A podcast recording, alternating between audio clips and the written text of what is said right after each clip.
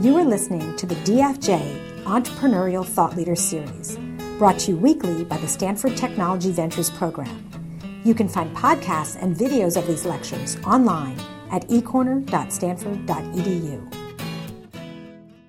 So we're incredibly proud to welcome Julie Zhuo here today uh, to Stanford as the uh, Vice President of Product Design for Facebook. Um, she's been there since 2006. Uh, leading and overseeing the design of all of their core features uh, and really doing a remarkable job to support their effort to just think about it bring a service to over a billion people around the world. Um, she's also an avid writer and blogger. Uh, you can find her on Medium. The Year of the Looking Glass is her blog. She's also written pieces for uh, the Huffington Post, the New York Times, uh, Fast Company.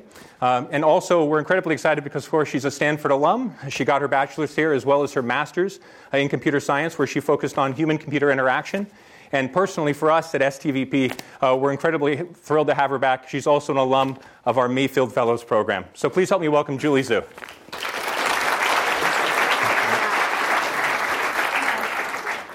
Everyone. So I know this is probably a huge cliche, uh, since probably every, every single speaker says this, but it's a huge honor to be here.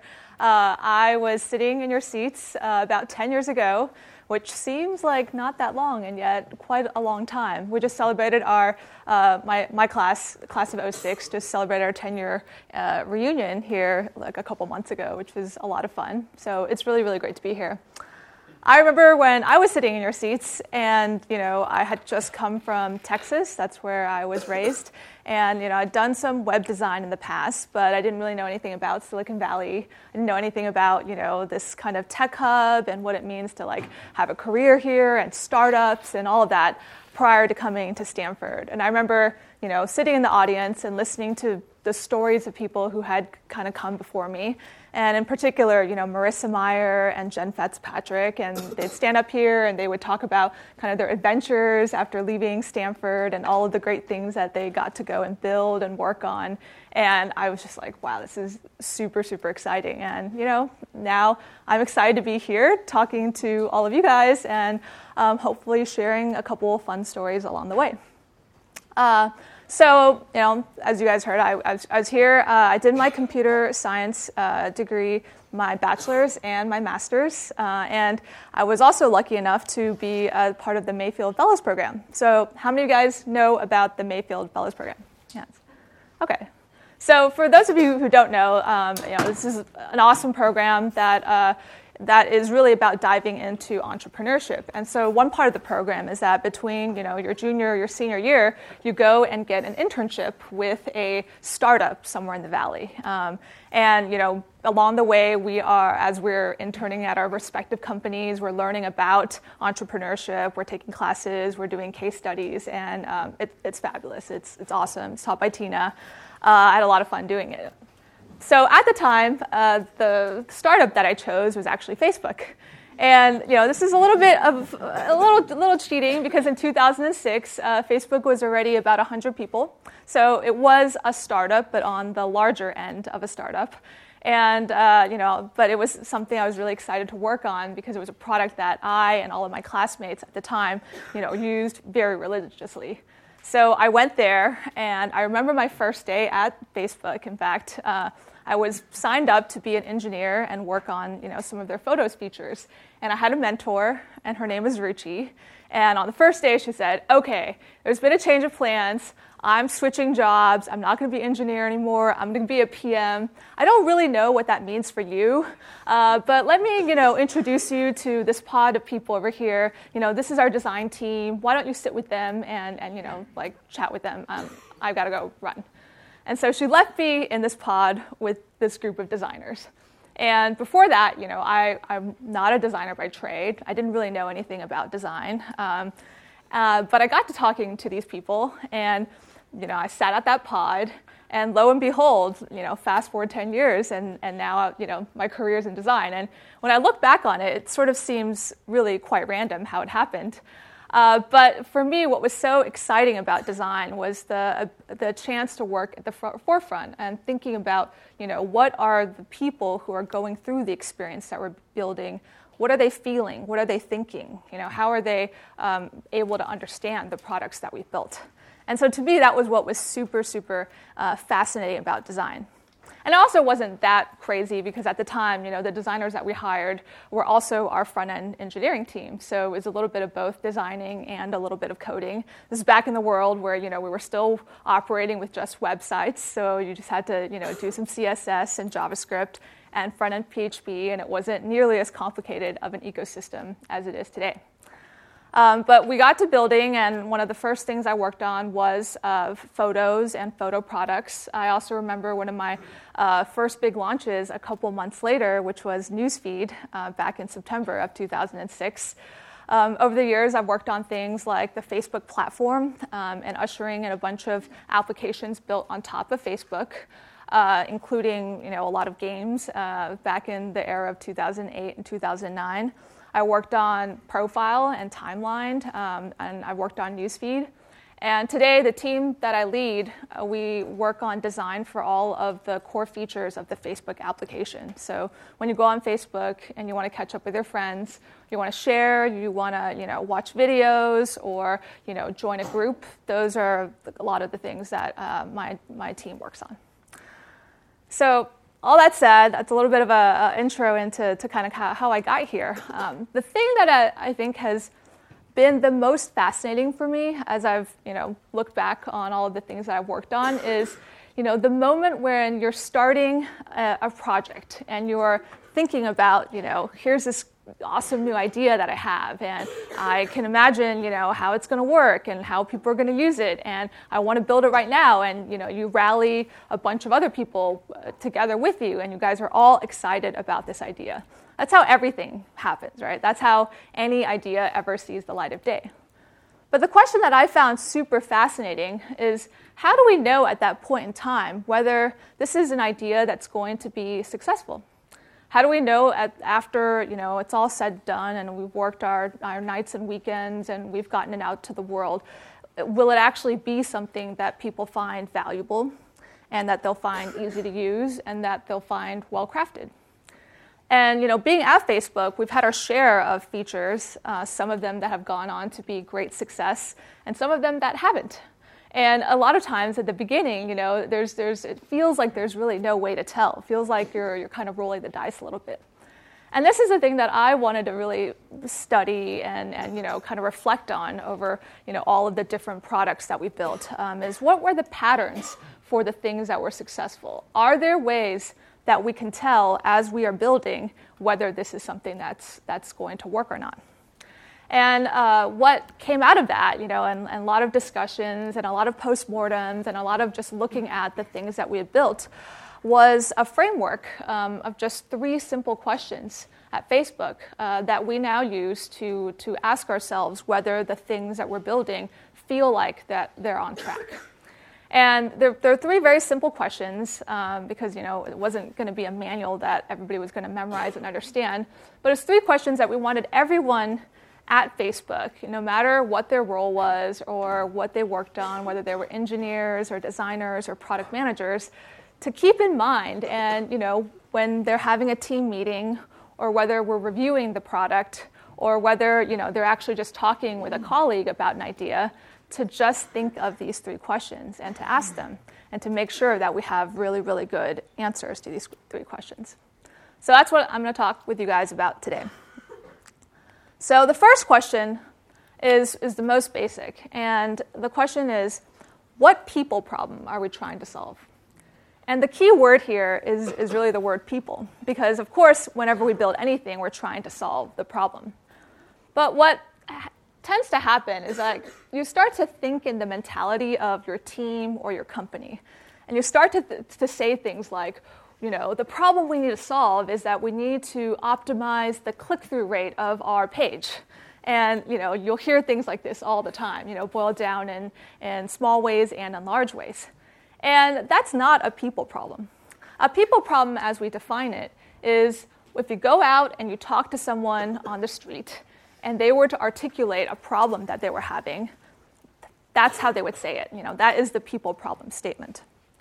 So there's, there's a couple things that we look at to make sure that you know this is a valid people problem statement. The first is that it needs to be uh, human and straightforward.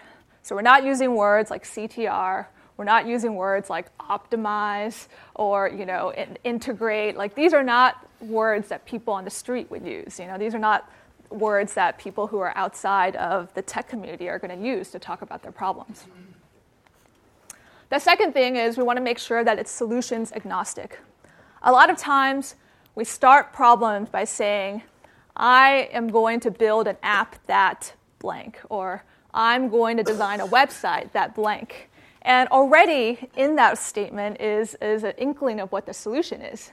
But what if, you know, app's not the right way, or what if it's not supposed to be a website? So a good people problem statement gets away from you know, trying to already constrain it into a particular solution. The third thing is that it, shouldn't be about you know, uh, you know, Facebook or your company or your team or whatever winning. And I think a classic example is if you say, you know, our service is going to be the best at blah, blah, blah a person on the street doesn't care if your service is the, the one that is the best at that. They just want to know, hey, for this problem that I have, what is the best solution? So stating any problem as like we, you know, our team, our company, whatever, wants to win is, is not getting close to, to the things that people actually want. The fourth thing is that it gets at the why. So, you know, sometimes you might have a problem like people aren't, you know, uh, discovering this page. And that is a problem that we need to solve. But it doesn't go one layer deeper. It doesn't get at, well, why, you know, what's, what's actually the root cause of why people aren't discovering this page? Is it too hidden for them? Is it too confusing for them to find? Like, it's got to get, you know, to not just what is happening, but what is the reason why it's happening. And finally, a good people problem statement can not just you know, solve functional problems like, like a confusing flow, but could also get at emotional or social problems. Sometimes people just want to feel like they belong. Sometimes people just want to feel like they're validated. Those are things that also constitute, you know, uh, something that, that, that when you ask people, they might, they might say. So let's look at some examples. So earlier this year, I uh, had the privilege of attending the uh, Moms 2.0 Summit, and this is a, a, gathering of a lot of influential bloggers and uh, uh, journalists who you know uh, are mothers and who talk about you know parenthood and those topics. And so I, I, got a chance to meet a lot of the attendees and be on a panel with, with some of them. And one of the things that I heard over and over again uh, was, was basically this. And this is an example to me of a people problem statement. I want to talk about an interest with other people who are also interested, but I don't know where to find them. And this is especially relevant at this conference because a lot of times what would happen is, you know, you're a new mom, and uh, maybe you know you're in uh, your friend in your friend group. Nobody else is having babies around the same time as you. But at the same time, you know, there's so many things that goes through your mind. You want to know, like, is this normal? My baby just did this. Like, should I be worried? You know, what are some resources? You, you want to have like a community of other new moms to be able to talk to. And so a lot of times, you know, women uh, will, will not know exactly where to find the, that community. And if they're lucky, you know, friends or other people will say, hey, there's, you know, a local, uh, you know, group here, or there's like a neighborhood moms group but this is something that a lot of people in the audience were, were talking about as something that, that was a problem to them. So this is an example of a people problem statement. Here's another example. This one we've heard over and over again um, ever since we introduced the like button on Facebook. Everybody would ask, why don't you guys have a dislike button? And that would be one of the, the top most requests that we've had for, for years and years. But you know, that's not really a people problem statement. That, that's sort of just a suggestion. If we dig deeper, the reason why people wanted a dislike button is frankly because not everything in newsfeed is likable. You know, people write about uh, hard times that they're going through, tragedies that are happening um, in their lives. You know, recently we just went through this election, which was uh, very, very charged, and you know, people would read things or say things that made them feel a lot of different emotions, not just happy ones. And so that is basically the people problem statement. Um, not everything in feed is likable, and I want to be able to easily express other things. And finally, one more example. Um, so sometimes, you know, I call these people problem statements. Sometimes they're not just problems in the way of like, hey, you know, is someone going to bring this up as, as like a hardship in their life that they want solved? Sometimes it's just more of an opportunity or a thing that, you know, if you ask people if they wanted, they would say yes. Um, an example here is the, the, the, desire to share spontaneously and authentically, right? A lot of times we're going through, you know, a pretty cool experience and we might capture it at that moment and then an hour later go and upload it on Facebook. But, you know, how cool would it be to actually have that experience live with our friends and our family? So that is an example of another people problem statement. So those are basically, you know, the first the first thing that we always ask is, okay, do we have a like a statement that is really about what problem we're trying to solve for people? That's the first question. So now the second question is, um, well, how do we know this is a real problem? And by know, I mean, well, what evidence do we have, right? Is there qualitative uh, evidence that it is? Is there quantitative evidence that we can look at? And I highlight the word real not because you know I think that there are like fake problems, but but just because you know I think the question to ask is is this a problem that is worth solving? You know, all of us have uh, limited time, energy, resources, money, whatever, to be able to devote you know our our being to trying to solve problems. What makes this one the one that we should pick out of the thousands or t- millions of problems that are out there? And so this question is really about just making sure that the opportunity um, is, is, is something that is worth tackling and that we aren't just you know, solving problems for ourselves individually, but that we actually are, are very uh, aware of the problems that the audience that we're building for is facing. So, for the example of groups, you know, I want to talk about, uh, I want to find other people who are interested in discussing the same things as I am. Uh, the way that we tried to validate whether or not this was a big enough use case was, of course, we went and uh, we uh, talked to a lot of people, but we also looked at some of the data that we had. So when we designed the group's product uh, to start with, we imagined that most of the time, you know, you would get invited to the group. So I might start a book club, and I'm going to invite some of my friends who like reading the same books as me, and you know th- that's how that's how we're all going to know about the group. So in our initial formulation of groups, it was really all about you know being invited uh, by somebody else who was already a part of this group. But one of the things actually that, um, that some of the engineers on our on the groups team had hacked over the years was this little unit called groups you should join. And so some of you guys might have seen it. Sometimes you are scrolling through your feed and you know this little story will pop up and it, based on you know what your friends have joined and groups in your community and uh, groups that are similar to things that we think you might be interested in, you'll see some recommendations um, and, and you know you can go and, and explore them and decide to join them if you want. And you know, we thought that this was just a small feature, but really, you know, most of the inviting was going to happen through uh, you know, the normal invite process. But when we took a look at the data, what we found was that actually a third you know, of, of uh, group memberships were starting to happen uh, via this little groups you should join unit which meant that there actually was a need and a desire um, already using the you know, tools that we currently had that people wanted to find things that they weren't explicitly being invited to. That there were examples of all sorts of things that they wanted to be able to participate in and see that they just weren't getting connected to any other way. So this was, I think, good evidence for us that if we wanted to devote something, you know, a, a larger solution to helping people discover groups, that that was a worthwhile endeavor. We also talked uh, to a lot of people um, in a lot of different groups. Um, one of the, the folks we talked to referenced this group called the Physician Moms Group. Um, this is actually a, one of the most active groups on Facebook. And I think something like one out of four doctors who are mothers in America are a part of this group. Um, and one of my friends actually happens to be a doctor who uh, just had a baby. And so, you know, she was lucky enough to have uh, one of uh, her colleagues add her to this group. But she talked about how meaningful it was to her. And, you know, she would spend hours on this group every single week um, because, you know, these doctor moms would be sharing tips on uh, kind of how to balance their work and, and you know, uh, how to uh, really tackle a lot of the issues that come from being in that, that profession. And this is an example of you know a group that that everyone who's a part of it finds it hugely meaningful, but not everyone knows about it because like how would you know that that this thing even existed out in the world unless somebody told you?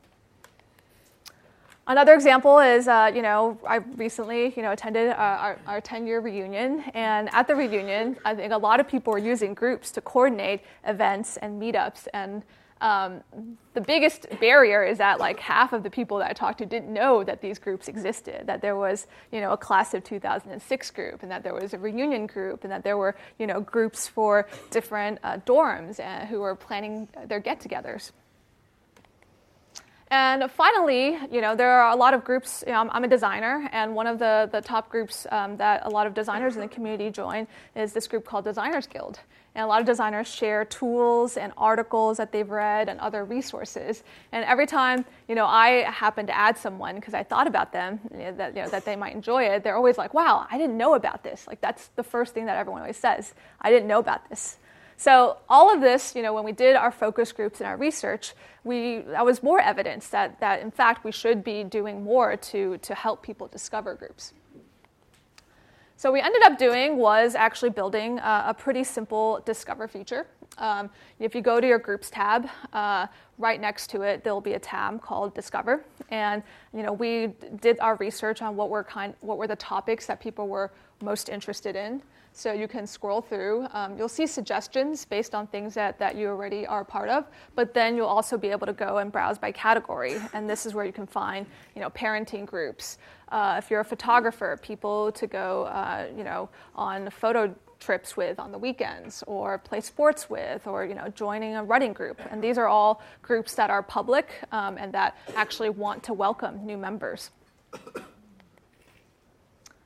for the people problem of not everything that I see in newsfeed is likable, and I want to be able to express, you know, other uh, emotions. We wanted to make sure that this was actually a problem that that you know many people faced, and that you know the solution that we had would actually directly address it.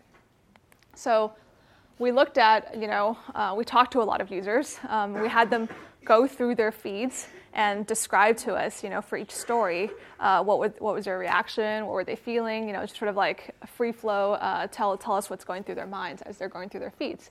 And, you know, a lot of times people will say, well, there should be more ways for me to just say something because what I like about the like button is that it's so simple, you know, I don't have to, you know, uh, go and comment and the keyboard comes up and I have to like, you know, two-handedly type something. I like the fact that I can just, uh, in one gesture, kind of scroll through things and then, you know, say that I like it. But the only thing that I can do is like, and there's got to be, you know, other other ways for me to express um, other emotions.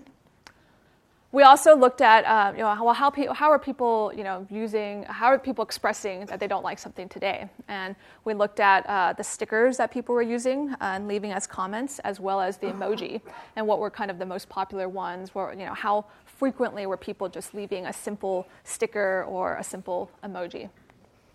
And finally, we looked at also short comments. So we looked at how many comments were just one or two words, and all they expressed was like awesome or like that sucks or you know uh, a very very short phrase that we felt we could en- encapsulate.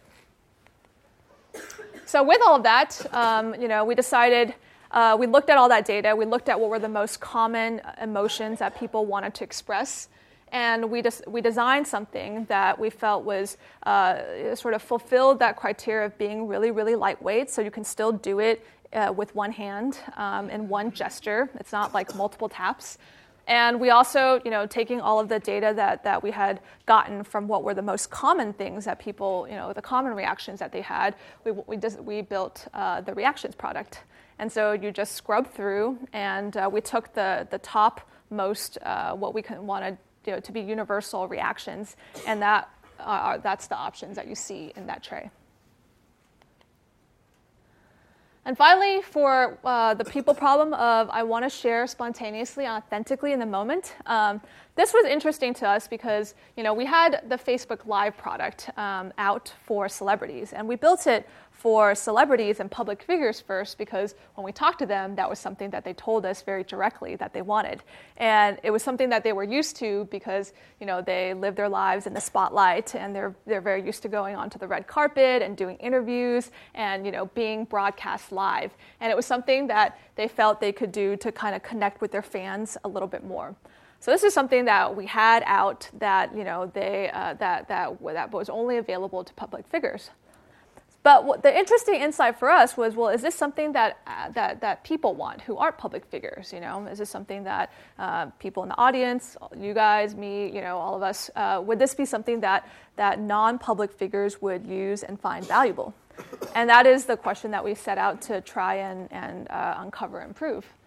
And actually, one of the easiest ways uh, for us to do that um, was to you know just build it for ourselves. You know, we already had the code that ran for uh, public figures, and we just turned it on, and we you know see if anybody at the office uses it and uh, what their reactions were.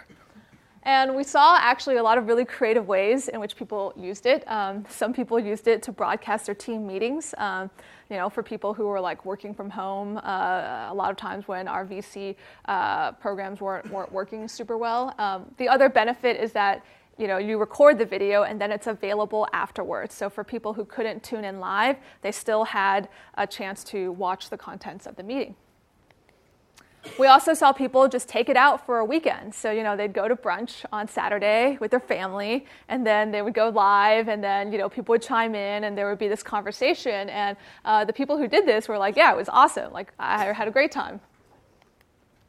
And then we also saw people, you know, taking it for, uh, you know, a run. So, so a team at Facebook was doing this relay race and uh, you know they wanted uh, other folks to kind of cheer them on and give them support. So they went live and this was also like a super fun thing for, for them and for all the people who participated. So that was some inkling that you know hey this could actually be something that, that other people wanted. Uh, and so what we did was we just uh, we launched it to a small percentage of our users, uh, you know, as as kind of a test to to see if there were there was interest in the market. Um, and, and that was, you know, the Facebook Live product um, on Android. It launched on Android first. And uh, right away, we did see a lot of really, really creative uses. So one woman, you know, uh, who was a tattoo artist, uh, started to broadcast live, you know, as she was in the process of, uh, of tattooing somebody. We also uh, saw a woman who broadcasted her, her uh, wedding live because she had family members who couldn't make it and who couldn't travel the long distance. And you know, it was uh, really, really cool to be able to see how she could engage and interact with those audience members and almost have it feel like you know they were a part of that experience. And you know, I had a lot of fun taking it out. Uh, I, I, managed to get reservations um, to one of the best restaurants in San Francisco, Lazy Bear, and it's a really cool experience because the chef stands up there and he explains every single dish, and he kind of talks about you know all of the love and care that went into uh, you know how this dish came together. And I just decided to go live, and like a ton of my friends tuned in, and everybody's like, I really want to go to this restaurant too. So so that was really fun.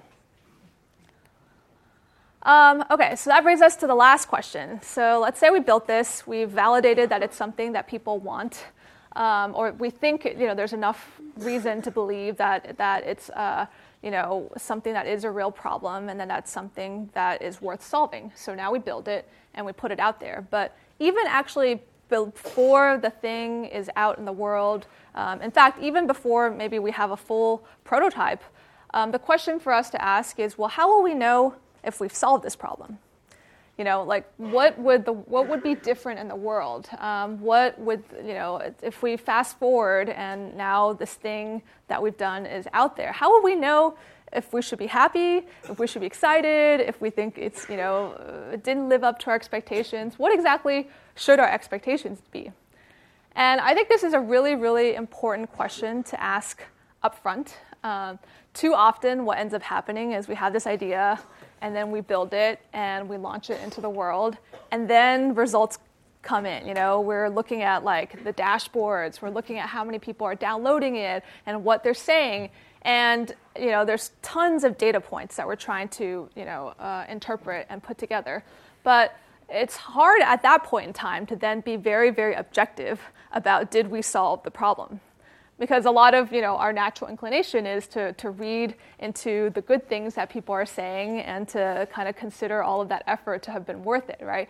And that, that there's biases that kind of come from when you know you're already looking at data and you're trying to interpret whether or not it's good or bad it's much better before you launch to have figured out, you know, what constitutes success for you so that you can, you know, go into the launch with that understanding and as results come in, you can map it to your previous, you know, this was my criteria for whether or not uh, we've solved the problem or whether this was successful. And so, what we do here is we want to make sure that we set measurable goals and metrics. Um, and measurable is really key. Measurable doesn't always mean like numbers or data, but it does mean, you know, uh, there's a, a, criteria where if I did this thing and I got this result, I know what to make of that result. So for the example of groups, you know, we uh, wanted to help people solve the problem of helping them find, you know, other people uh, to talk about their interests with. We ended up building uh, a groups discover dashboard. Uh, what does success look like for us? So before we launched, we determined that, well, if we were successful at, at, at actually helping people solve this problem, we would see that more people are then discovering you know, groups that they're interested in and joining them. But not just joining, because you know, I could make a giant button flash uh, and make it red, and I'm sure more people would click on it and more people would join. Like, that doesn't really count, right? What really matters is that they join these groups and these groups are actually meaningful to them, which means that if we, you know, fast forward a couple months, three months, let's say, and then we look back, these people are still using those groups and they're actively engaging, meaning they're you know, talking with other people, they're reading the, the content, they're sharing content, they're liking, they're commenting. You know, we want to know that people are joining groups that are actually valuable for them and that they're, that they're spending time on. So that is actually the more important metric, um, was uh, not just joins, but meaningful joins. Uh, for the, the, the example of, you know, I want to be able to quickly express my feelings about a story, but not everything is likable, you know, we launched reactions. And prior to launching reactions, we wanted to make sure we, we uh, measured a couple things. If we were successful here, then what we should see is that, well, people are using these reactions. And not just using them, you know, it's not, it's not good enough if like all the people that were previously, you know, using a sticker uh, or an emoji or a short comment, then converted to using reactions, because then it's just sort of a one for one trade, right? If reactions was actually more lightweight, we should see more people using that than the previous set of people who were using uh, all of these other tools. So that was really important to us. So that was kind of the first thing that we looked at. Um, the second thing we looked at was uh, we wanted to make sure that every reaction did get a fair uh, amount of usage across different markets. And this was important to us because, you know, in the beginning, even when we started to design reactions, we had you know, considered lots of different options. You know, we'd considered, you know, maybe uh, maybe it'd be funny if you know you were like uh, you know like an awesome button or you know like like there's a, a, tons of different things that we could have put in order to make it more expressive. And the reason why we distilled it back down to six is because we wanted to make sure that it was simple to use. And if you were going through and choosing from like a grid of 20, suddenly it you know it doesn't feel that lightweight anymore. It feels like you ha- you're pulling up an interface and you're choosing something, and it's going to take more than a couple taps to get you to, to what you want. So it's really important that we uh, nailed and, and got to a really, really small set, but that we picked the right set.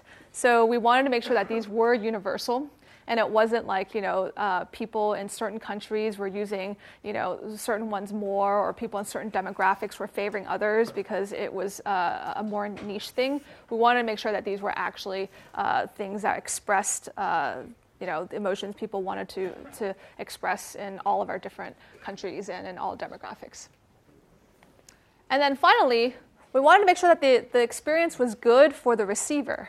So if you, you know, posted something and then you got a bunch of reactions, you know, did that make you feel bad? Did that make you feel confused? You know, was it, um, uh, you know, like did you not know what was like going on, or did you just feel like it was a negative experience and it made you want to share less in the future? That was also really important. And that was actually one of the reasons why we never uh, straight up, you know, put a dislike button because dislike in of itself can be very ambiguous.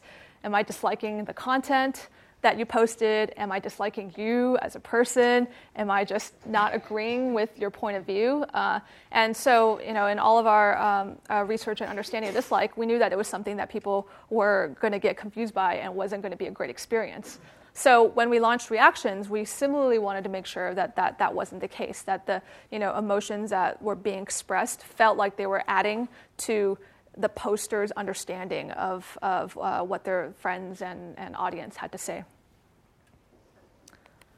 Um, and finally, for the example of I want to spontaneously and authentically share in the moment, um, what we decided to measure and look at was that, you know, of course, people were broadcasting. But again, it's not just did they broadcast once because that's something that you can you know make happen by doing a ton of promotion and by putting it front and center. You know if you just you know if people will try a lot of things once because they don't know what it is or they think it sounds exciting.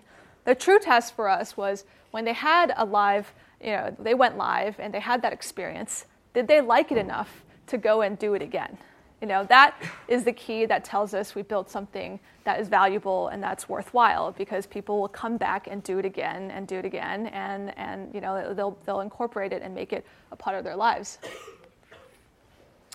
The second thing we looked at is we wanted to make sure that, well, if, you know, maybe it'd be fine if broadcasters loved it. Maybe, you know, everybody wants to go live all the time. But is it really a good product if nobody wants to watch you know what, what people are broadcasting live right? And then it's sort of one-sided and uh, over time broadcasters are not going to want to do that because nobody ever watches anything. We wanted to make sure that the content was actually interesting and a way that we could measure that was is the time spent watching live videos going up uh, proportionally? And, and you know when we run surveys and other things are people saying that this is like a valuable thing that they want to watch so to recap, um, I went over kind of the three questions that we always ask in product reviews, and uh, you know, anytime we're talking about products, um, we want to make sure that we we know what people problem we're trying to solve, that it's very clearly defined, that we can picture you know, the audience or a particular person in mind as we're designing the product, and that we're not solving you know, problems for ourselves or our company or our team, but that we're actually you know, focused on uh, an audience that, and a problem that matters for them. The second thing is just making sure that we know it's a real problem, you know, through looking at whatever quantitative data we have, through doing focus groups and talking to different users, um, understanding that this is something that, that is a, a good use of time for us to, to work on and to solve. And finally, being very, very rigorous about what does success look like and how will we know if you know, we put something out there and it did what we wanted it to do. And if not, then we go back to the drawing board, we learn what didn't work, and we keep iterating. But these three questions have helped keep our teams focused on uh, what matters, which is ultimately the people that we design for. So that's it for this uh, presentation. Thank you guys. Thank you very much.